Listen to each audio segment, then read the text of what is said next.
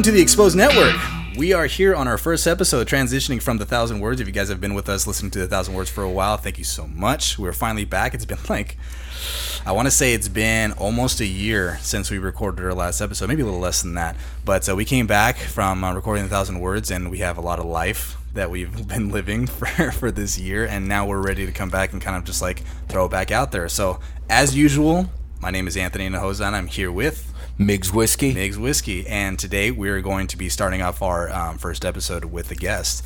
And our guest is a very specific person. He's been in our lives for a second now, and uh, he's a real good dude. He's come out of some really dark places and uh, have shown himself to be able to be resilient against the grain of the world.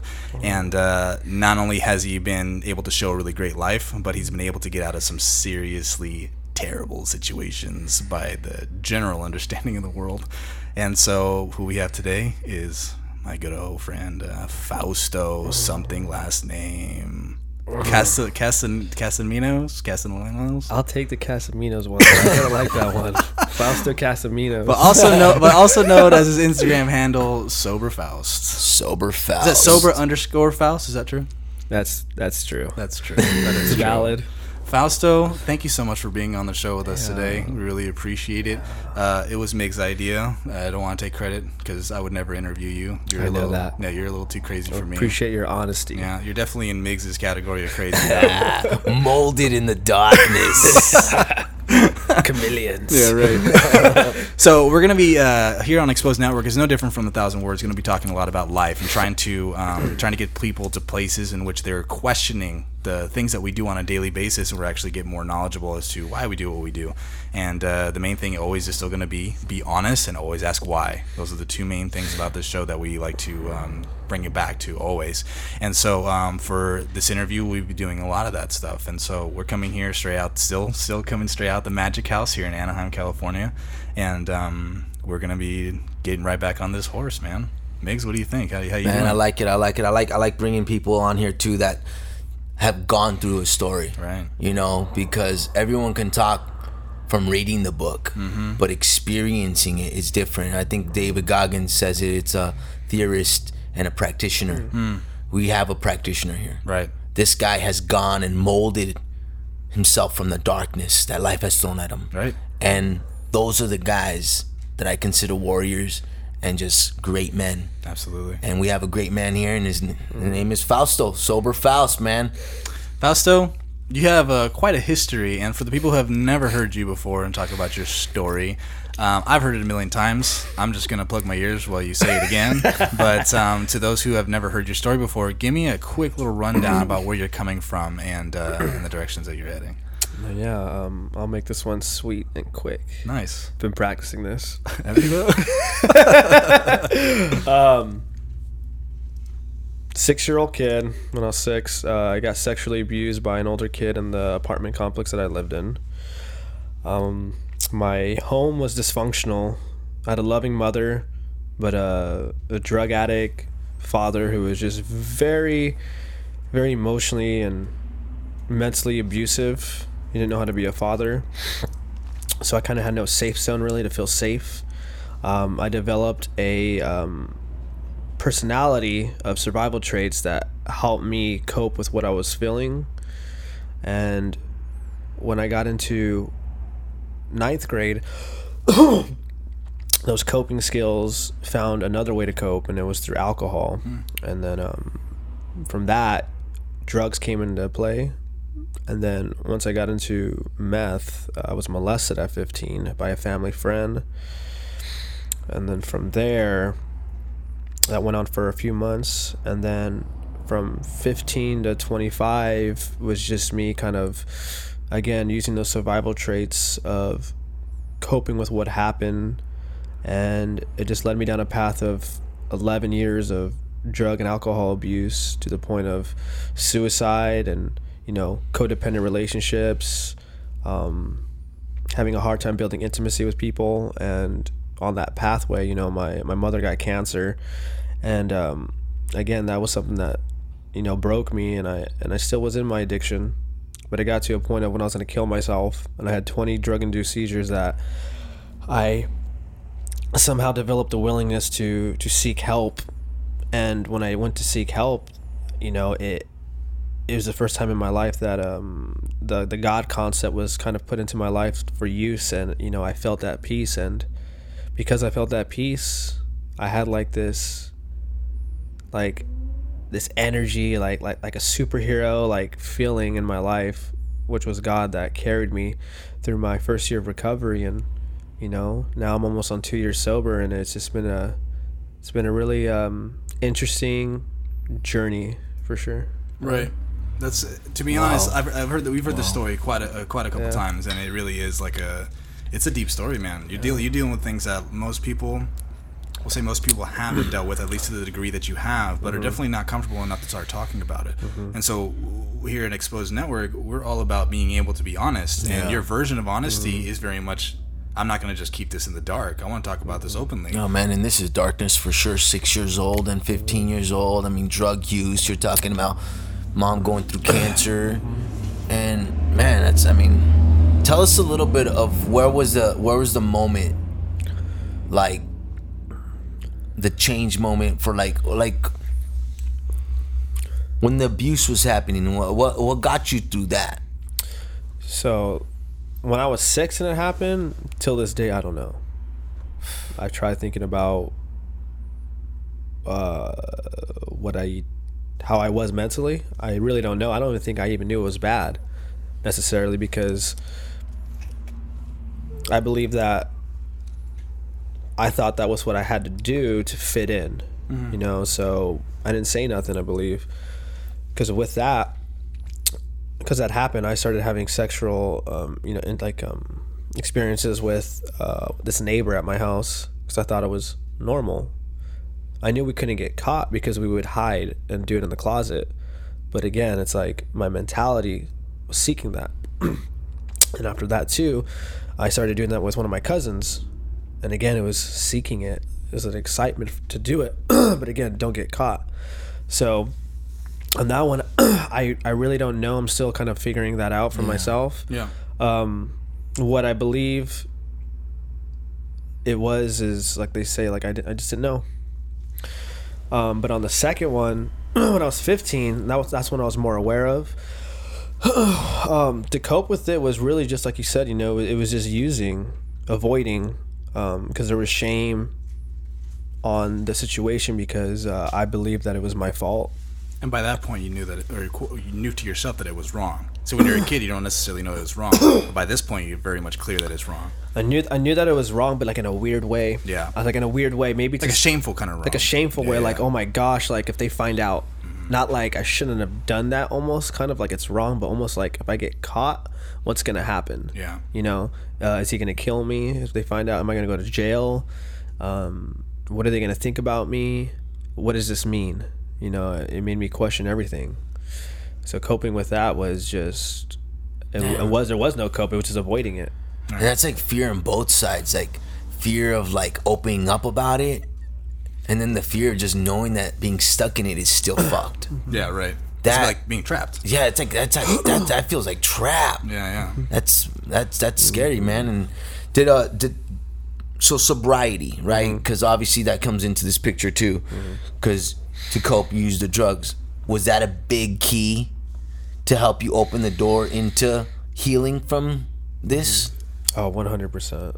That was definitely the first step, one of the first steps to allow me to heal from that for sure.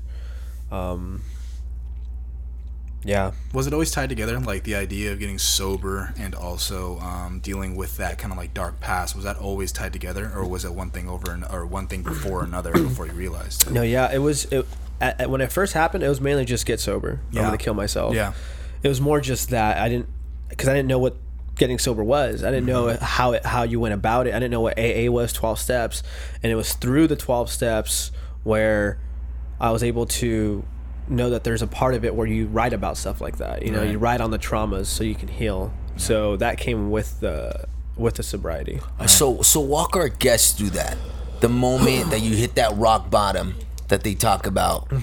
And then you walk into that room and you start taking them steps and how they kind of just started ev- evolving in, inside you into something that that that became Yeah, how was that? How was the first the first steps in there? yeah man because recovery. yeah um walk us through like the, the yeah. So I remember it was like, again, I had no knowledge of what AA was. Never been to a meeting. Uh, didn't know nothing about it. Just knew people go there to get sober. So uh, I remember going on my phone because I was in my rock bottom, which was, you know, seizures, suicide. Um, I was running out of money. I was in debt. You know, I just lost a job. Uh, I lost my relationship and um, I'm about to lose my home. So it was almost like I, I was forced to like, I better do something. Yeah, right. Because it's like it's not just my internal side that's hurting. It's not my past that's hurting me. It's what's happening in my present, and this is affecting my, my family. And it, you know I'm gonna lose everything. So I was at desperation. So somehow God gifted me with, with the obsession of being willing to get sober. So once I walked into AA, I just looked it up on my phone, Fullerton, went there, and I remember when I walked in there, again, nothing, but whatever it was, I just felt like I had this confidence to go up and share. Hmm. And I had anxiety the whole time. Wasn't not there, but I was just so broken and I was so willing. And having that feeling of God the day before that, like feeling that peace, I was like, I just felt like I had somebody helping me and carrying me. So I just went up and shared what happened to me and everything for the first time. And after that share, people came up to me and they're just like, you know, me too. Here's my number. It happened to me too. So it like it like took away that feeling of I'm the only one going through this, you know? And that helped me become more willing to keep on going back. So honestly, man, it wasn't it had nothing to do with me. Whatever the, you know, God or whatever people believe in was inside of me. And he gave me this confidence to keep on going back. And it was like this change was happening you know like this things made sense. The abuse made sense. Being an addict made sense. Um, and i started to like feel god's presence through people everywhere everywhere. I mean a random person when i was working like i was serving um, a song that would pop up a sign on the freeway um, a text message from somebody and it was so consistent it was just like I had no reason not to believe. Like, oh my gosh, this is amazing. Like, this is so real. This is what people talk about. This is who God is. Like, all this is real. I never knew this was real. So that carried me to work on myself and to keep on moving forward. Um, so I believe that's was what my experience was that kept me going. Right. So a lot of it has a lot to do with like spirituality. Mm-hmm. Your intro into like um, talking about AA or getting sober has a lot to do with like that transition, the transition of like um, uh, a spiritual connection, and Mm-hmm. then getting into a place where you were in a program. It's really important. A lot of people kind of like skip that step and like lose the hope or maybe a faith that would go into how can I get sober, how can I get better in my life in general, how do I make myself, you know, a stronger individual. And so for you to kind of like uh, get to that place where um, um, you get broken down so much in life find some sort of spiritual awakening whether it be a small one or a mm-hmm. big one and then have that transition into a program that right there is something that people skip sometimes. They'll get like a spiritual awakening and then say i don't need a program or mm-hmm. skip the spiritual um, um, connection and then go straight into program and then maybe never mm-hmm. get a spiritual connection sometimes. Some obviously some people go into program and then get spiritual connection but it seems to be the case that you need to bo- have both. You need to have both and there's no way that you can kind of skip that around. Yeah. Yeah, I believe that there's three things you need, and it's God, um, some form of recovery, which is like whatever meetings you go to, because it's community. Yeah. You need that community. Community, right. And then um, service. right And that and that's the thing. God is founded in whatever program you work. yeah Or before. yeah And then you find a community of people just like you. Right. So you can have people lift you because you can't do this alone. And then and you don't feel alone when there's a community yeah i like And- that and then to be able to offer help and it's like just saying congrats Yeah. or if you need someone to talk to talk to me because those phone calls when someone calls you for help it gives you a sense of like purpose you know like whoa like I'm, someone's actually coming to me for help so that balance i feel is necessary to keep you going because i mean that's just what i've learned from my experience and I love that you say purpose. I do. do you- are you? Do you believe that you went through that hell so no one has to go through it? Are you one of those believers? That is something that I I always battle with every day. You know, it, I was more, um, I believed it more when I got sober in the beginning, but there's still times where I question it. but that is something that uh I, that does help me move forward um and takes away the power of what happened and helps me own it and utilize it to help others but for people that think that too maybe it's like it's a battle because there's days i don't believe that Yeah, right. and i could pray And for I- it and it just doesn't feel that way I love that. I love the honesty, and Yes. Mm-hmm. that's what we talk about in exposed honesty. Like everyone thinks it's like a fucking movie. You're gonna like get this moment, you hit the period, and then you like you you hit that uh rock bottom, and then you get up, and it's like a Rocky movie. and Yeah. he wins the fight, and then it's over. Yeah, it's right. not like that. Like we're talking about. You're talking about still. There comes doubt. There's come. Mm-hmm. There's still a battle. I'm a firm believer in that. Like this ain't no fucking movie. Yeah. Like not all of a sudden I I changed it and it's all good. Yeah. So his uh the story that you talk about is just like um I like that you talk about that because we've known you for a while now and in those and those stages when we met you it was very much you were on that understanding. The understanding is that like I believe that I went through what I went through so I can be able to help others, right? And uh, that may not be false, right? But you're in a stage right now where you're thinking to yourself, is that like the story? Like, is that the way that it was written out for me, or is that the mm. story that I made for myself? And that right there in Exposed Network is very mm. important that we get to that place where we're talking about like, all right, let's not like pretend that this was like, um, oh, this is just this only happened to Fausto, or this is the mm-hmm. story that was quote unquote written up for him. Mm-hmm. Fausto, in a lot of ways, is like, dude, stuff like this happens to people all the time, mm-hmm. and like you're not in a lot of ways, you're just like looking at somebody and saying like, your your suffering is really not that special. Like, there's other people who have been through what they what you've been through what makes you special is the fact that you're not sitting here saying that somebody else wrote my story. It is more so to do with i'm taking the pen and i'm writing my own story. I'm the one who's taking advantage of the situation and say no matter what i've gotten chief says this all the time not everybody has a full, is dealt a full um, um, deck of cards although I've been given this, I'm doing something specific with it. And that takes the strength. And sometimes we don't have the strength to be able to pick up that pen and write our story sometimes. And I think that, like, uh, knowing you, and I'm glad that, like, you're here in this very specific moment in your life on our podcast because if you were to come on and be like, everything's great, life is fantastic, and I'm doing my podcast and I'm doing everything is great, um, that would feel like, yeah, but is that like that all the time? And the answer is, especially what's going through right now in life, is no, it's not like that all the time. In fact, I'm not, I'm not guaranteed, nor am I owed that all the time. I owe to myself what I believe that I am owed to myself. And some days I don't believe I'm owed something, and some days I believe that I deserve it, and I'm gonna fight for it. And so for you to be in that stage in life is actually extremely refreshing because I deal with that myself too. Where it's just like this is what my life's supposed to be, and there's some days where I'm like, mm-hmm. doesn't feel like that though today. And it's like those days where I'm like, all right, I either got to write it out or I got to remember I'm the one who's in charge of what happens in my life. Therefore, if I feel like trash today, it's because I allowed myself to feel like trash today, and because I was never. I, you you were giving you talk about how like when you first started like getting into the spiritual moments, you're looking around, you're like these signs and these people and all these mm-hmm. things, right? And the idea is that like something new came in, right? And is it that there's a spiritual connection that came in? Is it that God starts showing you things? Or is it that you finally opened your eyes, went out of your way to find these things that were always there all the time, right? And so for yourself to kind of get to that place is actually really refreshing. It is that idea of like the honesty in it is that Fausto, you're the one who's in charge of what happens in your life, and you're the one who's in charge of how you feel about something based off mm-hmm. of what you think. And so I really appreciate that you said that. I really, really, really do because that not only speaks um, life into people that have gone through what you've gone through, but even going through what you're going through right now. That is something that I don't relate to your backstory at all in any way, shape, or form. But I can definitely relate to what you just said right now, which is there are days where I'm just like, am I playing out the story, or do I need to change my mind and say, am I not writing the story anymore? Did I take a break on writing that story? I like that. heavy. That's Um, stuff. You, I got go I got two questions, man. One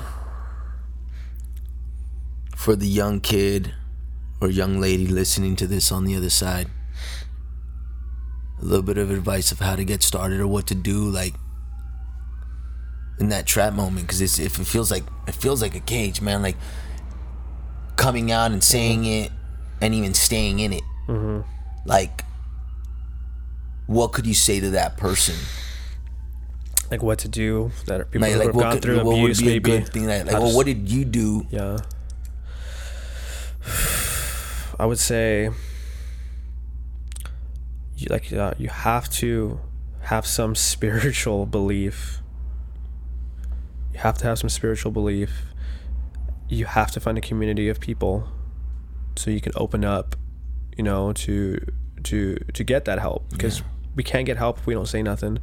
And I'm not saying tell your family because there might be a family member that did it or Yeah. someone that you know, and that's totally understandable. And so find a community of people that have gone through what you've gone through to to feel connected because those people will help you out. They'll carry you. They'll text you. They'll message you. They'll invite you to dinner, to lunch, talk to you. You know, love on you, and um, and then after that, whatever you can do to to work on yourself, and that could look in different shapes and forms. It could be twelve step work if you're an addict getting sober. If you're not an addict and you're going through that, I mean, there's a lot of uh, self help books that talk on trauma. Was like inner child meditation. Um, you can do therapy, counseling. Like get help.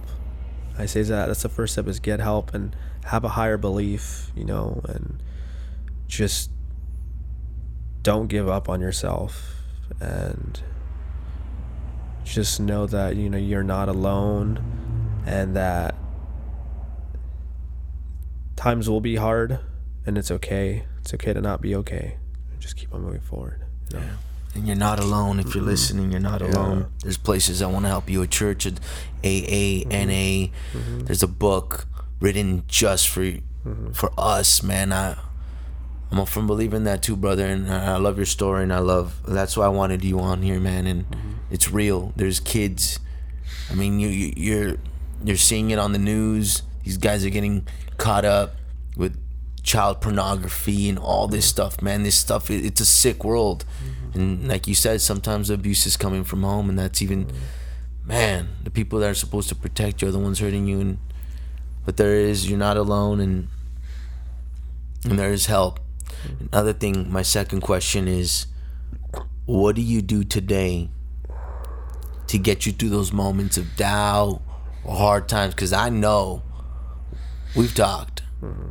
and it's work. You got to work. Mm-hmm. People think it's just gonna be you get on your knees and pray. No, there's actually faith without works is dead. Mm-hmm. It's biblical. They say it in AA. They say it in a lot of places. So I know you put in work to to to get out of that hole. Can you tell our guest what you practice when those times of darkness hmm. comes? no that's a good question. Yeah i mean i like what you said how faith without works is dead. What i've been learning too is faith with works can sometimes feel dead you know and that's that's been the hardest part for me. So what i do is i do pray i do meditate i do read i call my sponsors um, i call people that i can relate to and talk to um, and sometimes I'll get honest in a meeting. You know, I'll say it in front of everybody. and I don't maybe even know the people in the meeting because it's a new meeting. I'm trying. I go, look, guys, I'm scared. I have no idea what's going on. I want to kill myself. I'm scared. I'm, f- I'm afraid, and I don't know why. Um, so just getting honest and sharing that with people, so people could talk to you after the meeting. That's what I've been doing, so people could talk to me.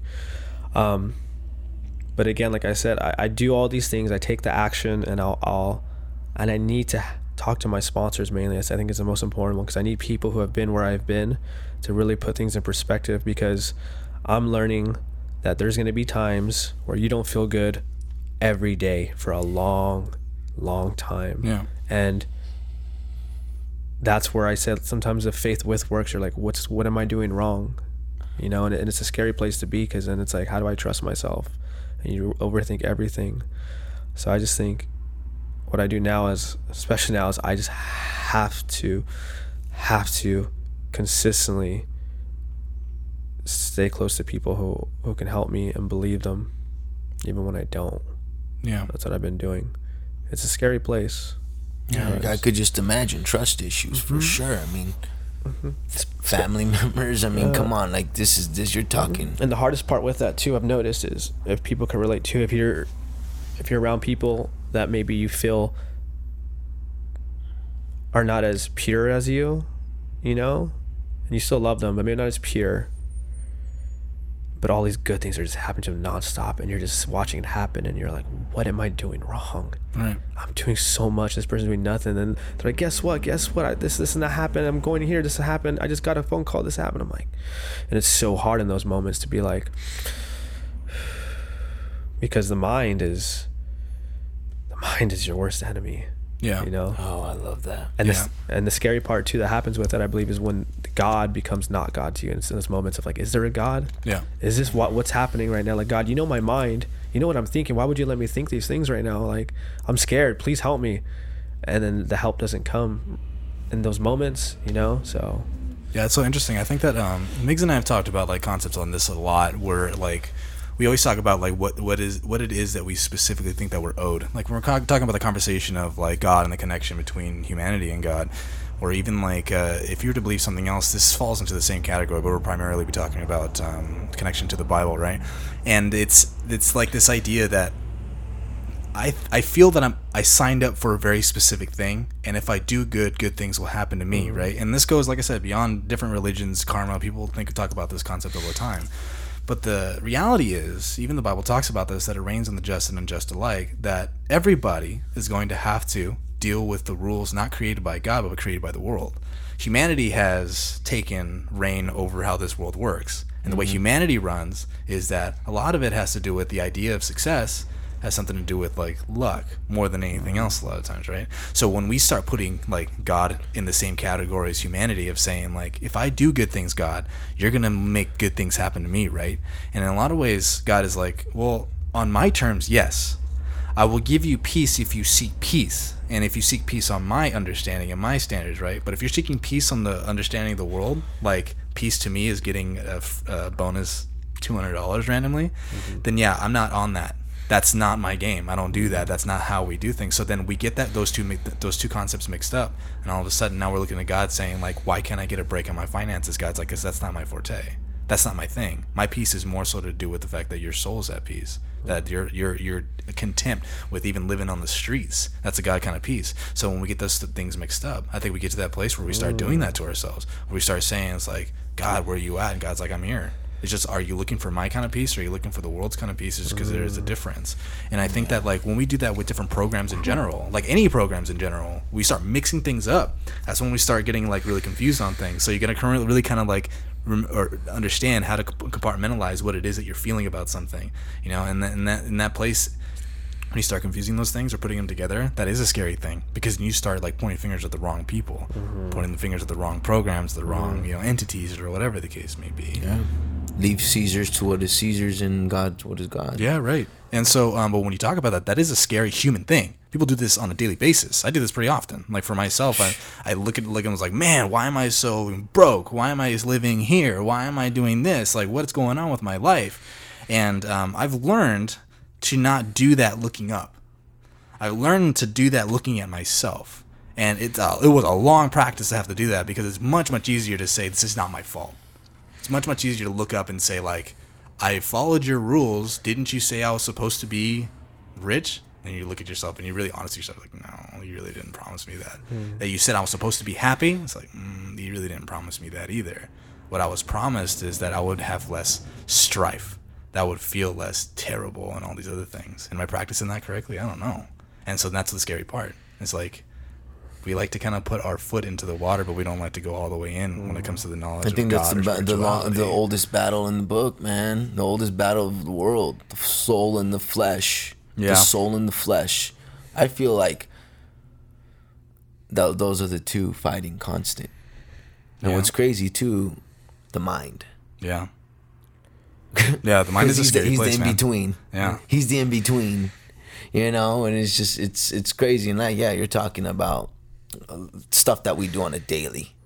Right, I'm like I'm walking the right path. Why ain't good things happening to me? Now you, you're feeling like you know, like I, I get that all the time, Mm-hmm.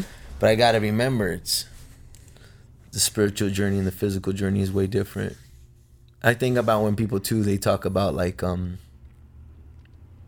well, if God exists, why do bad things still happen? Yeah. Not Uh, everyone believes in God. yeah, right. That's why. I love that question, though. It it is the understanding that God has given the world over to humanity, and it's humanity's world. You know, like humanity can do whatever it wants with it, and we know this on a daily basis that humans are terrible. they're they're we're, awful. we're talking. We're talking about people that hurt people, man. Yeah. And this is what this episode's about: abuse, man. It's hurt people hurting people. yeah, And so when you look at people that are like that, are like, and a, maj- a lot, of, we'll say a majority of the world is selfish, and the majority of the world is not necessarily concerned. That's why it's so hard to find good friends, right? Mm. It's because the majority of people actually do suck.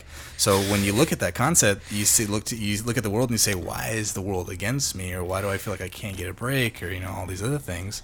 It's just like well, because this is not necessarily God's world when it comes to that. He kind of just gave it up to us. So when we when we look at these concepts and we start feeling the way that we feel, because what you're what you're stating right now is a very common feeling that people are incapable of expressing. Mm-hmm. You're expressing it, and I appreciate that because mm. you're putting into words stuff that I feel. You know, mm-hmm. and for me to hear that out loud is like good. So those that's what it sounds like coming out of a mm-hmm. mouth, and not only that, um, I know that somebody close to me is feeling the same way that I'm mm-hmm. feeling. So, um, so you talk about community and how that's important. Mm-hmm. Is important. This is community, right? You and I mm-hmm. and Migs, right? Yeah. When you talk about that, the understanding is, all right, cool. So you feel what I feel. What have you been doing? I'm sitting here with a notebook, you know, like, all right, so what do you do to kind of like fix that, you know? And you're like, oh, I don't know. It's like, what about you? Oh, I, I kind of try a little bit of this, and like this kind of helps, you know, this kind of works. So when you talk about getting out of that that strife and that terrible place and stuff the there's no new solution to this like the the the um the the type of um uh, procedure is always going to be the same. You go through something hard in life, you find somebody who's done who's gone through the same thing, get their solutions, and then practice it out. And so you're going through a new struggle in your life. Now you're in that stage where you say you're going to uh, to meetings and stuff like that, telling people what your problems are, trying to find other people that have been through the same thing. And when they tell you something, this is the hardest part. They'll give you the blueprint, the blueprints. Now it's up to you to actually build that house, and that part's really tough because sometimes you don't feel like it. You sit back like that's a good, that's an awesome solution. I believe in that. I just don't feel like doing that. especially when it's like um, sometimes the solution's so simple Yeah. But then you're like okay well i don't feel nothing. Then I, i'm doing what you're saying i feel nothing. So that can't be the solution. You don't know the solution. And then you're still seeking and seeking because Yeah. that's what i've been running to a lot is that seeking that you know don't like i've been getting recently is oh dude just hang out with your family. Okay but i feel like this like oh, Yeah. that's gonna fix everything like eh, okay i hang on my family the next day i still feel like shit Yeah, right. all right, it's a cool man. You're in your head, hang on your family. like, like, what do you mean? Like, Yeah. I don't feel good. What's going on? I think it's funny is because like we are like innately as much as like like we had we had, this, this is three people here Yeah. that like love to talk about life and stuff like that, but we still fall into the same stupid like um, uh, st- situations all the time. Which is that like you tell me to do something, I'm still super impatient about it. I want this to happen like in a day. Like this needs to be the solution now. Yeah. But in all reality, most of the times, uh, it makes you've talked about it before. Uh, Tony Robbins says something that's like, "But did you really try?" Yeah, they're, they're like, oh, I did a, a million things. did really? Did everything. he, did he really do a million? Yeah. All right, I did a thousand things. Really? All right, I did three things. Uh, maybe I tried one thing, Yeah, and not right. even that. Like I half-assed that. Yeah, right. And I think Something that, like yeah, that. and that comes down to it though. It's just like if somebody gives the solution, because that's not the wrong solution, right? Somebody says you gotta hang out with your family. It's all right, cool. I did that for a day. You come back to the person like they sold you a, a bad solution. It's like, hey, I would like to return the solution because it didn't work out. Yeah. You're like, dude, you're supposed to do this for a while now, and not only that, on top of like a couple other things as well. Mm-hmm. And so people sit there and be like, um, "Oh, this," because we do have this idea, is like this solution works for me, but it really, that really didn't work as much. Mm-hmm. I'm skeptical of that sometimes. There's some people that are like, "That's sound advice. That's really good advice. It probably will work for me. I'm just not motivated to use it." And and for me to go out of patient enough to stick around to it. I think I, I think about the law process. It's gonna be a process, and you got to learn how to love it. Mm-hmm. Because it, it's gonna be a long ride, mm-hmm. and life is pain, but with pain comes gain. Yeah. That's the beautiful part of it. yeah, this is not going to be the only time you go And through like something I, I love this. I love this episode because your page is constantly motivational. It's it's it's pushing, mm-hmm. put to, to move forward and, and and get it, do it. Same here, but to be on the show talking about this is like, oh no, we wake up fucked up. Yep, And like we, yep. we're having our days just like everybody Mm-hmm. else, man. Trust and believe, but it's the process, and it's still like, what process? The formula. We're trying to figure it out. Yeah. and we are trying to figure it. out. I think everybody just wants this like this microwave version of like. Of course. I wanted to just happen. Mm-hmm. It's like patience. The oldest thing in the game that everyone hates. Yeah. No one likes to wait for it, but it's mm-hmm. it's it's it's real, and I like that you hit on that. There's gonna be days mm-hmm. like, yeah, but I don't know, and, and but I guess it comes back to that Tony Robbins thing. Did he really try it all the way, or did he half-ass too? Yeah, right. Because sometimes you are on the right track. I think about that meme that they always post, and it's like the dude quits when he was just a little bit off the mm-hmm. dirt yeah. because the girl or the guy on the other side got the diamond already. Yeah, yeah. You're right next to your blessing. You're right next to that mm-hmm. moment, that golden moment. And I got to learn that. Like hearing Fausto say that, like I, I get those moments all the time when I'm like, all right, F this. I'm, I'm quitting. Yeah. Next project. What do you mean next project? Yeah, right. So what are you gonna get to that close to the end, or you don't even know because Yeah. you really don't. You we don't know. And that's the beautiful thing about it. Mm-hmm. That's a lot. I mean, I love that man, and I love that. So, if anything, if anybody could get anything on the other side of this, for reals, man, it's it's it's gonna be patience. It's gonna be a process. There's gonna be pain, but with the pain comes gain. Yeah. And are you willing to stick around to wait for the miracle to happen, like they say, Yeah. Right. Mm-hmm. or the blessing to come? Yeah. The moment the light opens up and, and you're exposed mm-hmm. to the better you, Yeah. the better you. Because you know there's been those moments in your life, Faust. Tell me if there hasn't, that you've like hit those golden nuggets where you're like, what? Because there's a lot of good mm-hmm. things happening in your life right now. I know there is. And and I- and I wanna I wanna talk about that too because from coming out of where you came out of, man, you came a long way. And sometimes we don't get to see that from being in our seat. Mm. But I've seen it in you, man. The jump rope thing, the your page, to everything you're doing, man. Yeah, that's it's it's very true. Like to be able to kind of like look at your life and everything. Like you may be feeling a certain way on the Mm-hmm. inside, right? But you have other things to like uh, feel grateful for. A, a past version of yourself will look at your version now and be like, "Dude, I would die to be where that Fausto is right now. All he's dealing with is just being sad or like Hmm. Yeah. depressed and this, this and that. He's got." You're still in a relationship, right? Mm-hmm. He's got a girlfriend. he's got a girlfriend. He's got uh, some jump rope opportunities. He's got really good friends and family around him. He's got a Mm-hmm. solid program. He's not doing drugs. He's not relapsing. So all this stuff is just like, dude, these are like some solid things that are like not only just better than old Faust, but also just doing better than a lot of other people in general. Mm. So like you still have something to work on because we are perfectionists in general, right? We're just Oh, like yeah. like man, these are all great. That's cool. Like you throw it behind you, you're like, all right, cool. And I got to work on this project. All right, Yeah. cool. Next, and then you got to work on this project. You know, next. And so like for you yourself, you're like, all right, now I'm feeling like sad and this, this, and that. When you throw in your girlfriend and your opportunities Mm-hmm. and your sobriety and like all these moments behind you and kind of like forget that they're there it's it's better sometimes to be able to say you know what? I need to keep them all in front of me. Not behind me keep all in front of me and work on this and say like yeah yeah dope that's cool that's cool but i'm still working on this and that's awesome and that's awesome but i'm still working on this that i think is a, pr- a proper balance. But because like i said we have like this ocd like perfectionists about ourselves sometimes we say like no the only thing that matters right now is the thing that's going wrong I've dealt with this in my own relationship. The only thing that's wrong right now is the only thing I need to care about. That's it. Nothing else of the progress that I've made or anything else really matters mm-hmm. except for the thing that's going wrong, and that's not mm-hmm. right. That's like this. This is really like this messed up version of how I see the world, which is that I can only really focus on the negative rather than any of the any of the positive, and that lot, that comes with uh, uh, we've all worked in at least one point in our life, work in rec- um, recovery, worked in like uh, rehabs and whatnot, right? And one of the things we always talk about how important it is to have gratefulness every day. And sometimes we forget to do that for ourselves. Ourselves, Attitude, man. And I think too, and in, in what is it in all those AAs and A's, they just say, man, you're sober. That's a miracle already. Let's not downplay that. You know, it's great. I think I think oh, like what I run into uh, when it comes to for people who want to do like gratitude and all that, the I ams, affirmations, Yeah. is that it, you know it's it's it's easier said than done, you know Right. too because like I know I run into times too where I do my gratitude list and I go I feel nothing. Yeah, I did it this whole week. I feel nothing. Like now it's not working and Yeah. it's almost like a project now. It's like I'm just writing it. Okay, yep, feel nothing. Wake up in the morning, I am this, I am that. All right, felt nothing. Yeah. Try it again, but it's like and it, it's so hard. Like because it is. It's like doubt. Is this even working? Do I Yeah. not do this no more? Am I not supposed to do this no more now? It's not working. Yeah, right. Was this a part of like a stage of my life? stage of my life? Yeah, okay, right. and, and and I think the biggest thing too is what is your will? What is God's will? Yeah. You know, like what what is? Because I mean, depending on, especially if you're an addict or people in general, it's like it's so hard. Okay, I'm doing this. Is this my will or God's will? So do I not do it? Yeah. you know okay and then um understanding like okay if i'm not feeling connected to god as much but i'm still praying and i'm still meditating and i'm reading i'm being a good person does that mean i'm still doing my will somehow? Is that why i don't feel god's will? And it's just like a mental it's a mental fog you know?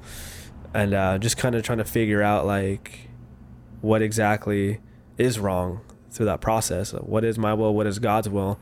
Uh, one thing that i kind of learned the other day was you know, God's will is doing something without expectations. Doing something okay, doing something good without expectations on it for yourself and understanding you accept whatever happens. Living in the moment. Living the moment. Uh, your will is usually something that's going to hurt somebody. Hmm. Selfish things, acts, whatever's going to hurt God, yourself, or somebody. Okay. But also doing nothing is your will because nothing is still control. You're still trying to control what's going on by doing nothing. Yeah. And I think that's something that helped me a lot because sometimes I'm like, okay, do I just let go? Does that mean don't do nothing right now? And is this going to happen? You know? Yeah. So uh, that kind of helped me understanding that whole like doing nothing is still a sense of self will. Right. So that's kind of helped uh, with that concept. Let go, let God. Yeah, I think that you're right. It is it is a it is a complicated thing to be able to try to talk about is um, the the will form of like, am I doing the quote unquote right thing going into the future, right? And uh, obviously, the, the more important thing to do is not to try to tell your future. That's really important. To mm. now be able to say, all right, so this is what I'm gonna do, like with a full heart of like, and if I don't do this, I'm a failure, mm. because that right there usually mm. is like the setup point of uh, depression and mm-hmm. setup point for like I'm a failure and I don't mm-hmm. feel like I'm adequate enough to do many things. Huge expectation right there, huh? Right, Like, My exactly. future, and if I don't Yeah. do something Expectation today, is just a down payment Ah. on the ah. resentment. Yeah, exactly. So we don't want to get to that place. So what's more important for us is to be able to say, I just on a daily basis, because I can only control today. I can control what I do today. I can't control tomorrow, and I also can't control yesterday because it already happened. So I can only control today. So if I control today the best of my ability, and with a, a full heart of like um, of uh, of um, wanting to do well for the world and myself, and I'm careful about that. If I do just today, and I do that much every single day, and then say, you know, it'd be cool if I can do this tomorrow let's see if I can get that done tomorrow. And then you get it done on a daily basis. You get accomplishment, and you start going in a direction. Um, growing up in church, I heard the phrase a lot of times saying, um, "waiting for um, God to open a door." And I kind of come to the understanding it's like I just go through doors until God slams them on my face, you know? Because one version of it is I'm waiting for a door. I'm sitting there, I'm standing, I'm just waiting for somebody to do something for me so I can walk through the door. The other version for me is I'm just going through doors until they get slammed in my face. I'm moving, and I gotta get that uh, this version of just like I'm going, I'm going, and going, and slam a door on my face. All right, cool. I'm gonna go through this other one then, and just kind of keep on moving and keep on um, going with um, going with this idea that I am not necessarily um, I'm in, or I am entirely in, in control of my life. And that's that's the scarier part because you want to say like am I doing what you want me to do God? You know am I going the steps? And he's in a lot of ways I do believe God is very much like you do you. You know you do your life. You do in with all these things in mind that I've taught you but your life is your life. You choose what you do. You know? And so when you continue to go in that direction you do what you do and something bad happens get up and go a different direction get up and go a different direction and just keep going you know? Instead of just sitting around waiting for god to tell you and a lot of times god is sitting there saying like i ain't i it's this is your life. I want you to make the decision as to where you go mm-hmm. you know? And it's it's it gets tricky at times it really does. Mm-hmm. But if you stay on that for too long you will be sitting there waiting for a door to be mm-hmm. open and that may not that may not be the case for yourself right? Now like for myself i take the time to kind of like just take time to just re- to stop because I, sometimes I'd be going and going and going and then realizing that I don't like the direction that I'm going and I just have to stop. I texted you the other day about that. Like hmm. what I do for myself is I just kind of stop and I just like, all right, what direction is this and do I like it? You know, and I really kind of sit there and I really like um, like like take a break from it. So then like when I get that motivation to do something, I'm like, is it that again or is it something else? So I can figure out which direction I'm going from that point. And, um, and sometimes that that stop point is like a month, maybe two months of feeling like de- depressed, like feeling like nothing is going the way that I want it to. I think I think Fausto hit on a good thing. I mean, you're talking about gratitude, gratitude, gratitude, but why is it that I don't feel it? Think about Alan Watts. He, they talked about like the backward law. Mm-hmm. Eventually, you see that guy chasing gratitude, and eventually doesn't have it. And the reason he's chasing it is because he doesn't have it, mm-hmm. right? That's that's pretty much evidence that he doesn't have it. I think about faith without works is dead, but then you're saying that work sometimes make you feel dead. Mm-hmm. I think there has to be a balance between knowing when to smell the roses. I, I, I go biblical too. I go agriculture. Like you're always planting and watering, but sometimes it, the harvest has grown, and now it's just time to you reap what you sow, and then it's that moment where you where you gotta you gotta stop and smell it. That's living in the moments. That's what that's what I feel meditation is, knowing. And then yeah, you're right. Doing mm. nothing is doing my will. There's many verses where he's saying that the lazy man mm-hmm. he won't grow anything. Mm-hmm. So I feel like it's maintaining that stuff that you're doing. And then and there's another thing that while you're talking, I thought about too was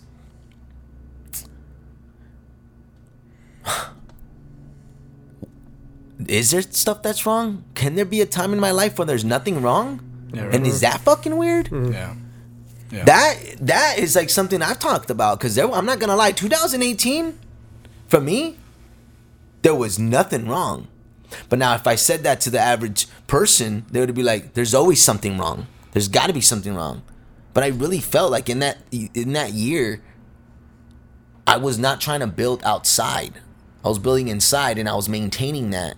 So that's why I was able to say that. Doesn't mean I was gonna sit my ass down and not do nothing. It means I still had to do what I did yesterday, but there's nothing wrong. And I think sometimes there is moments when you can fucking say there is nothing wrong, not because I mean I think me and my old lady talk about this. Like people will say, "How you doing?" "Great." "Really?" Or you could say amazing, they're like, "Really amazing?"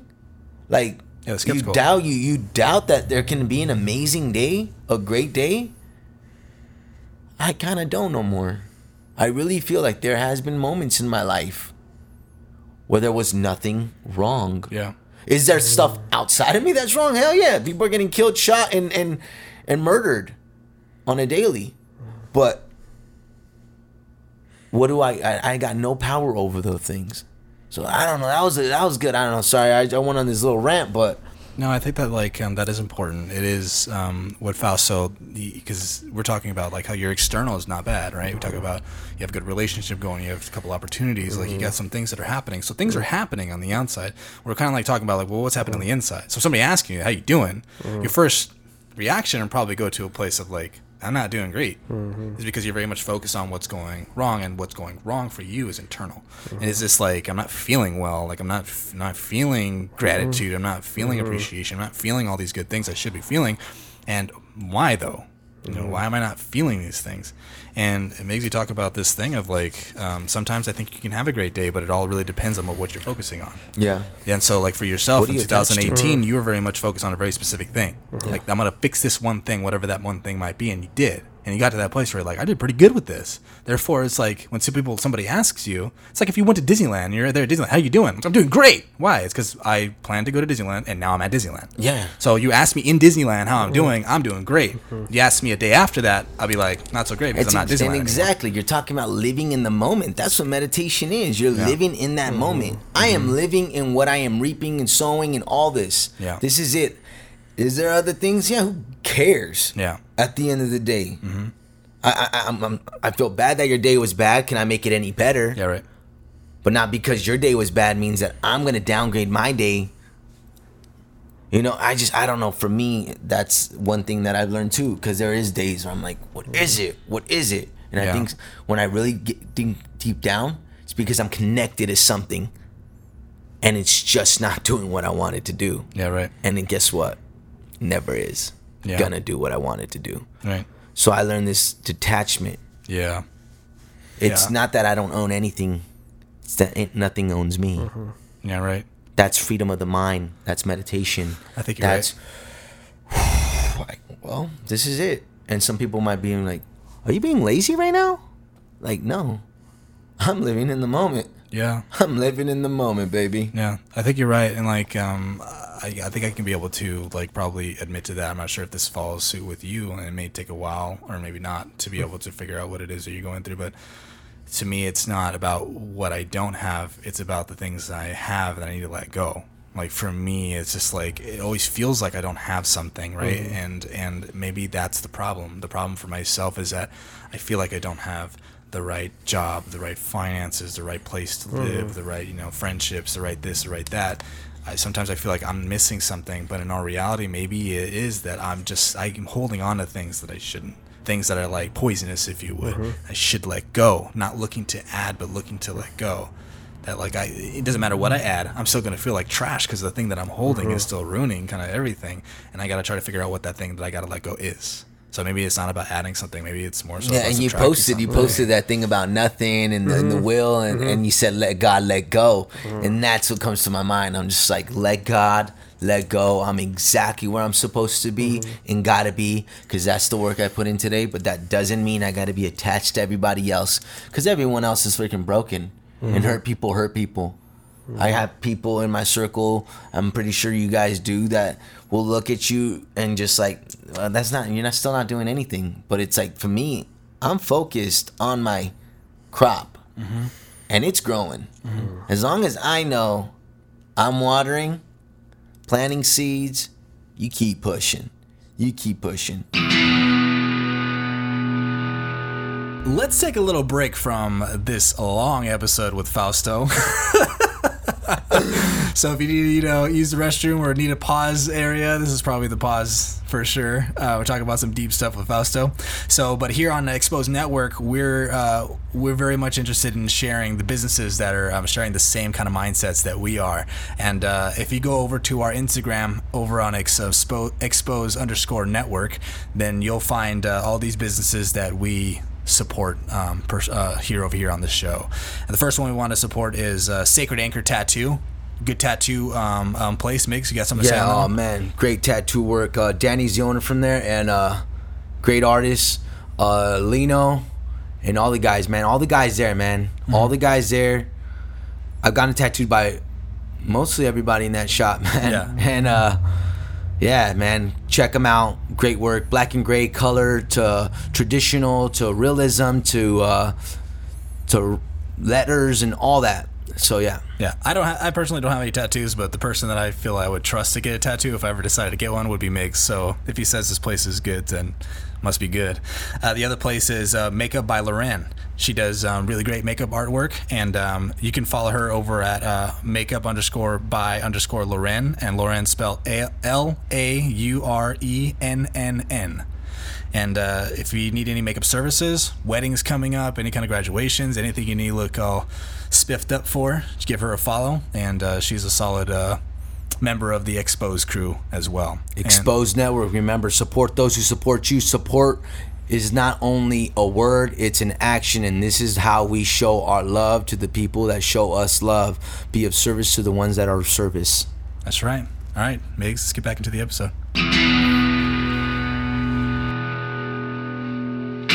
Because Fausto posted something on his Instagram.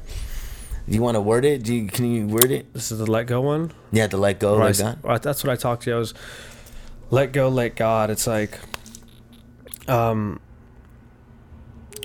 letting go, letting God is doing good things without expectations.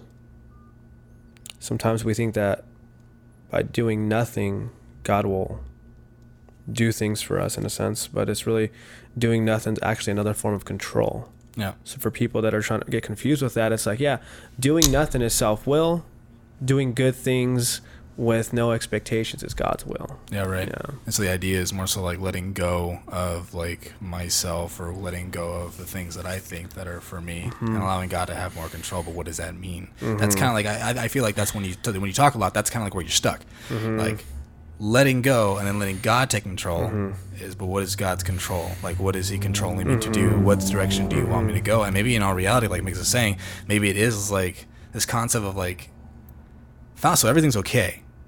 Like, but does it feel okay? It's like it doesn't feel okay because you don't believe that it's okay. Mm-hmm.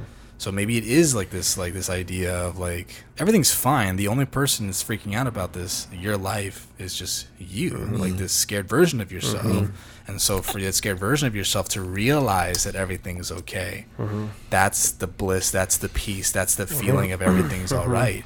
And so that, that that but that that's hard because what you're doing is you're fighting against the version of yourself that's also like tied up with everything else in the world that's telling you what you should have and how you should feel and how you should be doing.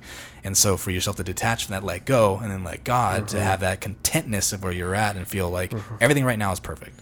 And everything, even if it's not, everything right now is perfect. Chief talks about that all the time. It's the mm-hmm. best meal I've ever had. It's like, dude, you're full of crap. That's not the best meal I've ever had. And it's like, no, but I have to tell myself that because if it's not, then I'm just gonna look at it and judge it and rate it and say this is mm-hmm. not the best. Meal. I'm the world's ever biggest had. critic. Yeah, right. Mm-hmm. And so we can't do that. We have to say today's the best day I've ever had, and it's the best thing I've ever eaten. You're the best person I've ever hang out with, and to have that on a Make daily the basis. best out of the moments and everything, man. That is a universal. This is a universal message. Yeah. Doesn't matter if you're an addict, whatever you've gone through.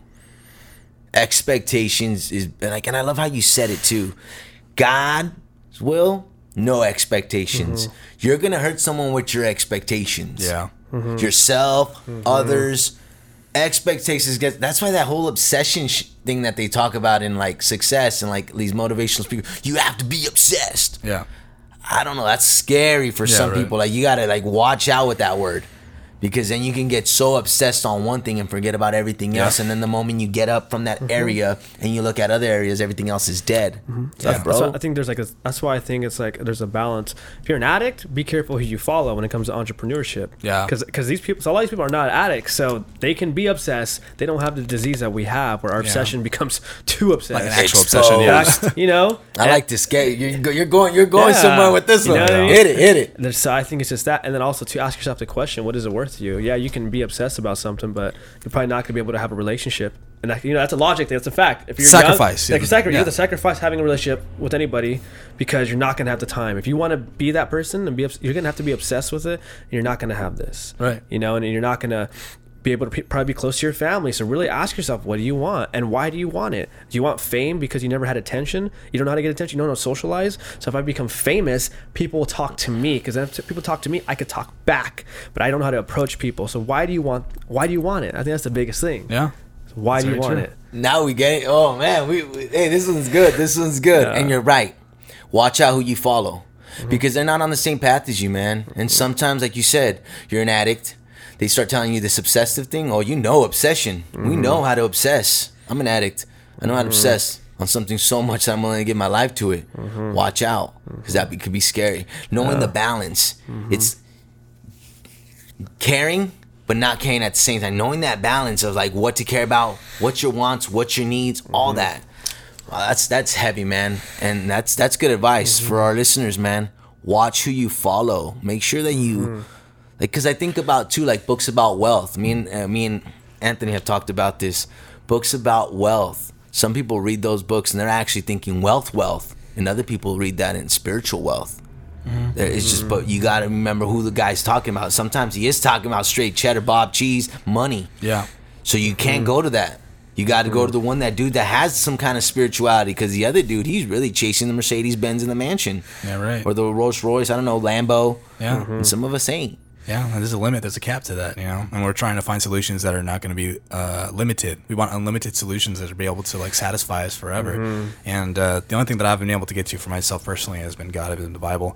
And so when we start talking about money and all kinds of other solutions, that's when it is always going to be this fight of. I told you this before, Migs, and I'm pretty sure I mentioned it to you before, Fausto. There's only two gods in the world: God and money. That's it. Mm-hmm. Yep. So like when we really look down to it and we're looking at like, oh man, it's because I don't have this job, money. It's because I don't have this place, money. It's because I don't have the I don't I don't feel confident about mm-hmm. myself because I don't have these certain clothes or certain cars, money.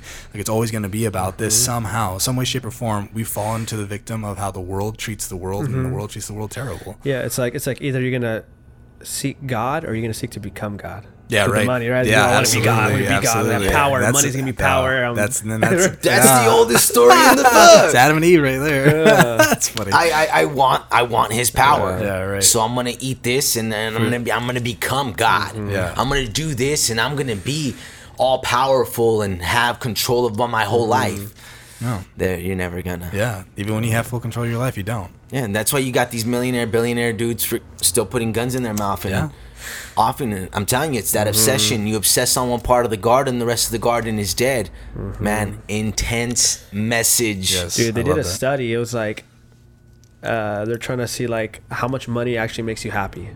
I love it. And so I know they said. Ooh. They did a study, and it said, it said, in the United States, seventy thousand dollars a year Uh-huh. is where you cap out. Anything after adds stress. what? Think about that. That's what they said. I was like, that, that's interesting. So if you put that in perspective, when it comes to you're stressed out, well, if you can at least find a job in the long run that you're making seventy grand at most. You're, that's you're gonna be as happy as you can be, and anything else you're gonna just be more stressed All out. right. In, re- in relation to money, that's the most you're gonna need to make, right? Yeah, and that's very interesting Oh, I love that. oh, I, lo- I love when they do tests like that. Like like like I read something too that said uh, if you have ten dollars and you're debt free, you're richer than seventy five percent of Americans. What is wealth? What is rich? I'm telling you, seventy thousand dollars is really good. Yeah. Someone on the other side is saying that guy's broke. He doesn't know mm-hmm. nothing. But how do you spend? Yeah. You know, people, people that thing that they say more money, more problems. Yeah, and guess what? Your spending's all messed off. Yeah. You don't, you don't have no discipline in that, and that's what happens. And it's just there's so much things, man, and we can go on this one forever. And Yeah, this the- is this is the trio of talking forever. this, this is a, uh, do you really think you're going down the right path? Well, let me tell you about Dory. That's funny. Um, I want to uh, kind of like uh, start uh, ending out this podcast, but we, we were talking a lot of serious stuff for a while. I want to like lighten it up a little bit. Fausto, seeing as how you are uh, you are our guest here, um, Mm. Do you have uh, any questions for uh, Migs or I? Off the wall, anything is Ooh, fine. Yeah, I actually I got a good one to ask you guys. Um, maybe you guys can relate to this. You guys ever hear anything on like on terrible twos? Terrible twos. Terrible twos. We talk about the second year of Uh, babies. life or I mean, sobriety, wh- wh- wh- anything. whatever you relate to it. Um, yeah, it's uh, I think a terrible too in because I, I usually on the podcast come from um, raised in church like pretty heavily, and in the in the second year in church usually is the time where people make the choices to whether they're going to stay at a specific church, believe the same thing they want to believe, or just bounce. And that comes in in play because after the first year, you're like you establish yourself and you do something, and you're like, all right, cool. I'm on the worship team. I made this Bible study. I've been doing this thing. You know, that's cool. I love this place. And that second year come around is like that, almost like going downhill. From there, it's just like I've gotten used to the worship band that I'm on and the Bible study that I've made. And the second year go through, you're like, man, this year was not eventful. So the whole entire first year was eventful. It's all kinds of stuff happening. That whole entire second year is crap. And so then when you begin the third year after the second year, that's when you're just like, uh, I need to do something else. This place has basically like I can get nothing else from this place. I completely wrung, wrung it out. You know, there's nothing else for me. What about you, Migs? What do you think about? Oh uh, man! Terrible Right, first I was thinking terrible twos with kids because I got a, I got a, I got a eight year old. But you know, I'm I'm fresh into the Christianity, mm-hmm. and yeah, I feel that. I feel that it's like the second year is like. I've been I've been around too the the real Jesus freaks, and like I remember growing up, I wanted to stay away from those, but like now, those are the ones I want around. so it's like finding that church Yeah. of balance of like mm. Jesus freaks, but not completely insane.